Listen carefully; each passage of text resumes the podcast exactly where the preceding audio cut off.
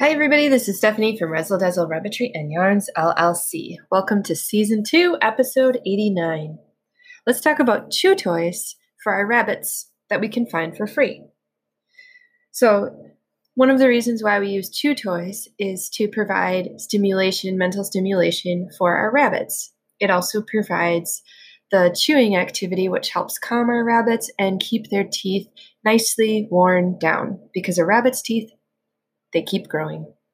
So, chew toys can be found for free. There are three types of twigs or branches which make excellent chew toys. And also, they help provide rabbits with just something to throw around their cage. The first is willow tree, willow, willow tree twigs.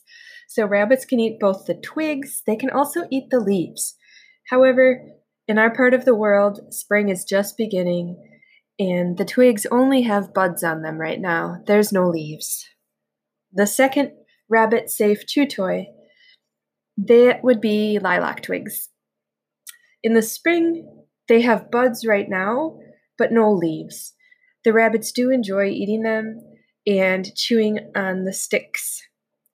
Rabbits can also eat the lilac leaves. The third rabbit chew treat is the grapevine. We have wild grapevines growing in our area, and you can feed the entire plant the leaves, the grapes, and the vine to your rabbit. Just make sure you're aware if your grapevine has seeds or not.